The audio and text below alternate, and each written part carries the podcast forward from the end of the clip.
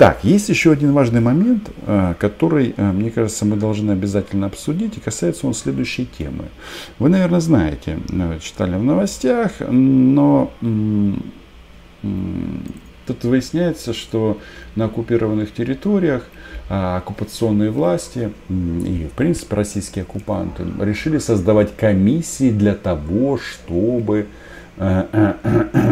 проводить референдумы о вхождении в состав Российской Федерации. Там всякие там ублюдки об этом говорят. Причем я этих ублюдков знаю лично, потому что они жили последних восемь лет, как и я, в Москве. Ну, так случилось. Хотя я жил тринадцать лет в Москве. Я им говорил, типа, ребята, вы тут на меня что-то будете вякать. Я здесь живу значительно дольше, чем вы. Ну, это так. Это было... И это было смешно, потому что я говорю, что вы сюда понаехали? Родину предать? Так вот, начали заявлять о том, что мы будем проводить референдумы о присоединении к России. Но по Херсонской области мы уже говорили. Возможно, несколько тысяч российских оккупантов уедут домой в рефрижераторах, ну или будут впоследствии обменены. Так вот, я... Давайте-ка возьмем тут одно мнение одного человека. Не то, что уважительно к нему можно относиться. Да нет, да, российский фашист, который хочет смерти всех нас. Но он в части проведения референдумов на оккупированных территориях начал высказывать интересные, а, интересные мысли. Кто же это такой? Пилят там должности, делят уже Бердянск, там делят Мариуполь. Войну выиграете сначала. Это правильно, да. А потом уже пилите, если там все равно же мы не будем мы вам конкурентами в этом, у нас на другое заточено. Еще раз победим, все у нас будет. И референдум, и рублевая зона, и так далее. Не победим, все это будет как дым развеется, аки дым, исчез, да исчезнут. Все мероприятия, ага, которые да, сейчас проводятся, да. В том числе огромные средства выделила Российская Федерация на ремонт Мариуполя, реально огромные. Вот очень большие средства брошены на ремонт дорог в Донецкой и Луганской республике. Но пока Донецк под обстрелом, о каком ремонте может идти речь? Ремонтируют в глубоком тылу, на границе, там, можно, да, да. мосты, дороги, но в любой момент это все может развеяться, в любой. Учитывая, что сейчас противник получает э, ракеты с трехсоткилометровой дальностью на эти «Хаймерсы». Да, то есть э, оккупационная власть, они тут начинают это позиция, э, начинают и должности делить. И вот вы, мы слышали, деньги какие-то в Мариуполе, они там выделили, выделили на восстановление и всякое такое. Но только есть одно интересное обстоятельство.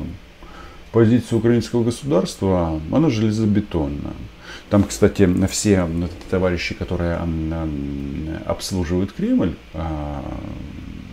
они же все вот как один, что нужно договариваться. Даже вот Орбан об этом говорит, что да, нужно договариваться о мире и о признании оккупационных территорий, оккупированных территорий. Но кажется, у нас по этому поводу немножечко другое мнение. И «Хаймерсов» становится все больше и больше, и ракет становится все больше и больше. Да, вот американцы, наверное, многих тут расстроили, что сказали, что ракет на триста километров не будет. Не будет. А, а кто вам сказал, что американская сторона, в принципе, намерена эти вещи все... озвучивать. Потому что вроде как ракеты у нас на восемьдесят километров, а попадают они в цели на отдалении больше ста двадцати километров. В общем, тема эта интересная, но факт остается фактом, что не кажи гоп, москаль клятый, поки не перескочишь. Но мы этим всем занимаемся. Так вот, пока генерал российских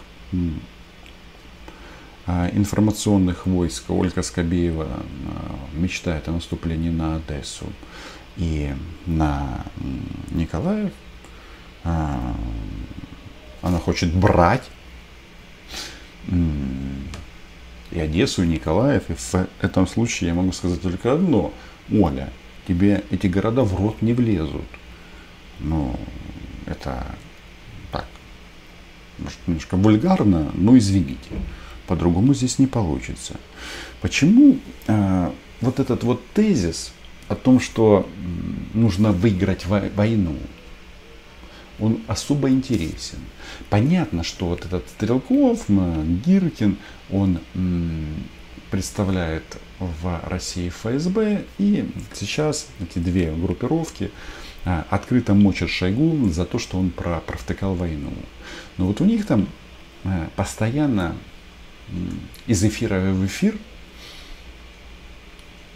проходит одна фраза: мы можем проиграть войну. Мы можем проиграть войну. И далее а, используется много различных тезисов по этому поводу. Например, а, мне кажется, нужно в данном случае а, нам всем услышать вот эти слова. Знаете, на этом канале, на который вы можете подписаться прямо здесь и сейчас, это же я уже говорил. А кто теперь эти слова повторяет? Как вы считаете, есть ли в РФ образцы оружия, которые не были применены на войне? По-моему, таких, кроме ядерного оружия, как опять же указано, нет таких образцов. Все, что у нас есть, у нас все уже воюет. И в количестве, и в качестве. То есть Российская Федерация воюет с Украиной в полную силу, в абсолютно в полную. У них нет запасных каких-то козырей, там, у них нет чего-то такого, что они не использовали еще. Этого просто нет. То есть а, здесь вся российская армия, здесь все системы поражения. Да, нам тяжело, часто больно, часто страшно. Они убивают каждый день здесь людей, но корено, коренных изменений здесь просто, просто не прослеживаются. И это, наверное, мне кажется, важно отметить. Понимаете, россияне, вот это, это, это, это же российские фашисты общаются со Стрелковым, он же Гиркин. А, на что не надеяться? На вандерваффе, на супероружие, которое вот достанет Путин где-то там из шухляды и э, убьет всех этих ненавистных украинцев, которые э, говорят, что, ребята, это наша страна и наша земля, и за нее а, мы будем уничтожать вас, и вы здесь ляжете, а не мы. Сам факт вот этого, а есть что-то еще? А давайте, а давайте ядерную бомбу вытащим. Когда м, кремляди начинают грозить ядерной бомбой, это тоже критерий не силы, а слабости.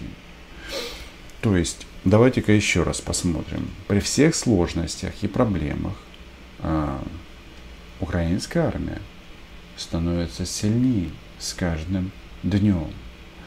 Оля и, ну, Ольга Скобеева в данном случае, это такое, в моем понимании, нарицательное наименование российских пропагандистов. Они говорят, что вот украинцы придумали себе каких-то новых героев, называют их Хаймерсом и как-то э, обожествляют эти американские системы поражения. Однако хочется сказать следующее, друзья мои, а на практике как? Тут вышло такое интересное исследование, что посчитали наши западные друзья и пришли к выводу, что Россия потеряла на этой войне тысячи лейтенантов, капитанов, ну и в меньшей степени майоров. То есть,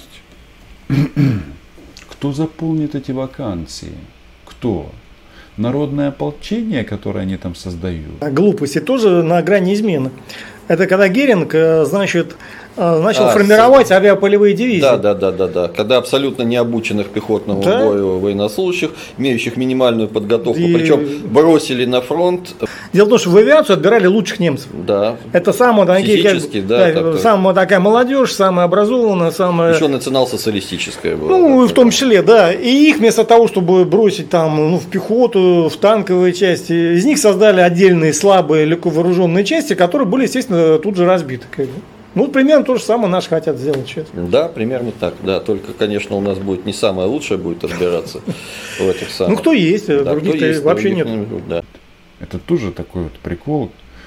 Создают в каждом российском регионе специальные добровольческие батальоны для отправки в Украину. Хм. Лишь бы не, не проводить мобилизацию. И э, делают это регионы. Почему? Чтобы э, мстительный маньяк Путин, в случае чего, сказал так же, как он делал во время ковида. Это ответственность регионов. У нас большая страна, они говорили тогда, у нас федерация, везде вирусы по-разному распространяются. Но здесь этот номер не пройдет. Если в части федерации ограничение по ковиду, что это принималось местной властью, еще имело какой-то смысл, то здесь как-то странно, когда так губернаторы и Дон отправляют людей на войну. Кстати, из Чечни тоже далеко не все мечтают сюда приехать.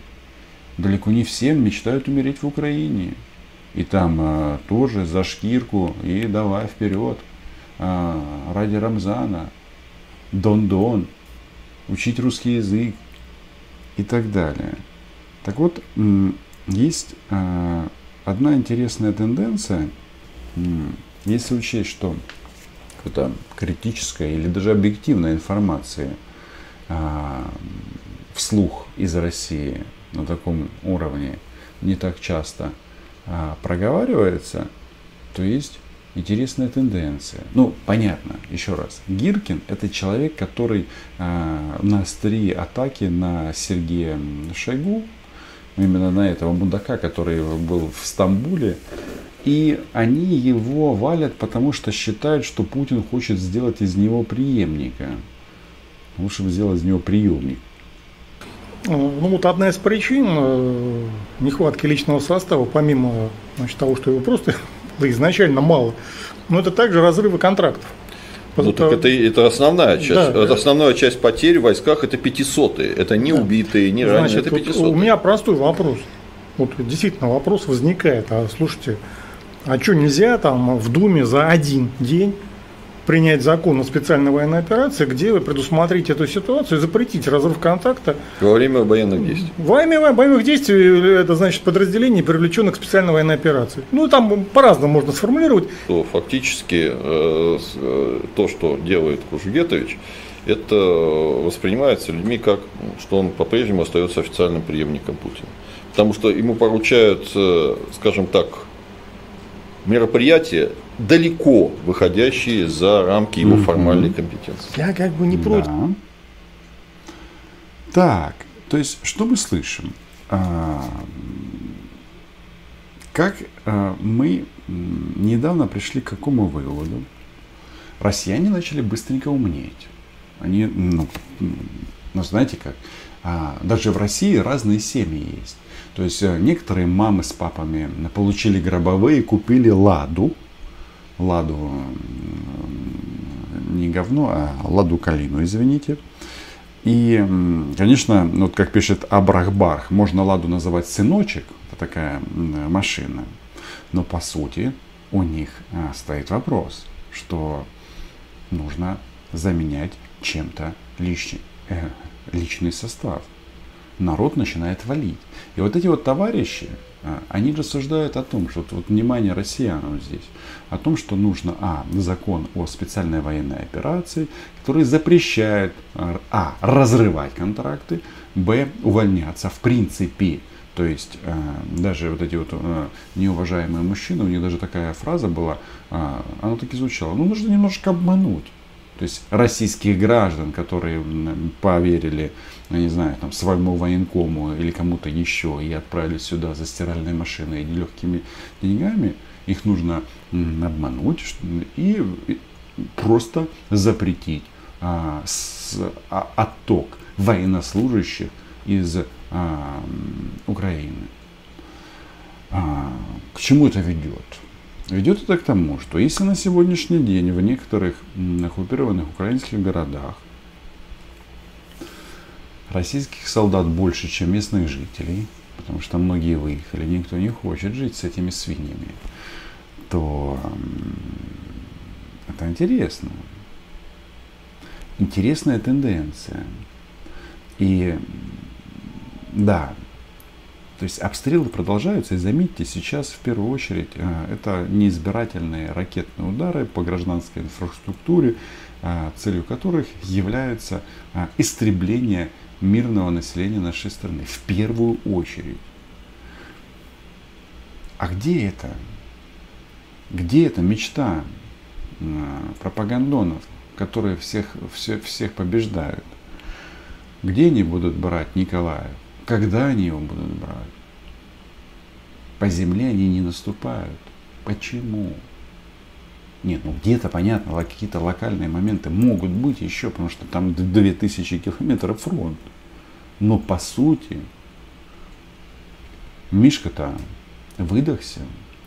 И пришло время отделить его голову, которую он засунул в Украину, отрубить ее и выкинуть ее на помойку. О состоянии российской группировки в Украине. А давайте-ка послушаем еще разочек этого военного преступника.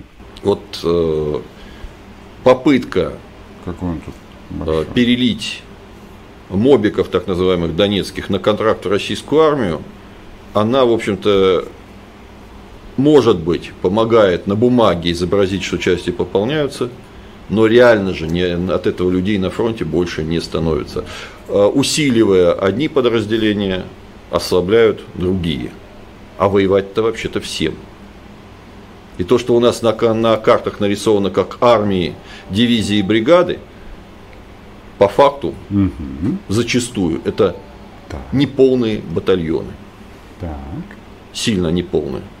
А некоторые батальоны напоминают то ли усиленный взвод, то ли очень слабую роту. Так, ну тут мы услышали и про этого, и про преемника, и, и про укомплектованность российских частей. Это, по-моему, очень и очень э, цикаво. Таких решений. Нет таких. Военкоматы очереди не стоят. То есть реально, вот, ну, потому что мне сообщают, отток пятисотых превышает приток новых контрактов. Не, ну, отток пятисотых решается за один день. Ну да. Иначе, ну, ребята, там, ну надо что-то делать. Надо, надо. Надо в первую очередь снять фанерного маршала и отправить его на заслуженный отдых, желательно с расследованием в отношении того, что он выделывал. Да, в ноябре же десять лет, как он станет министром обороны. Я считаю, что он заслужил очень внимательного изучения своей деятельности, в том числе с финансовой точки зрения. В конце концов, шить. Кому-то надо шить маскировочные сети. Как вы думаете?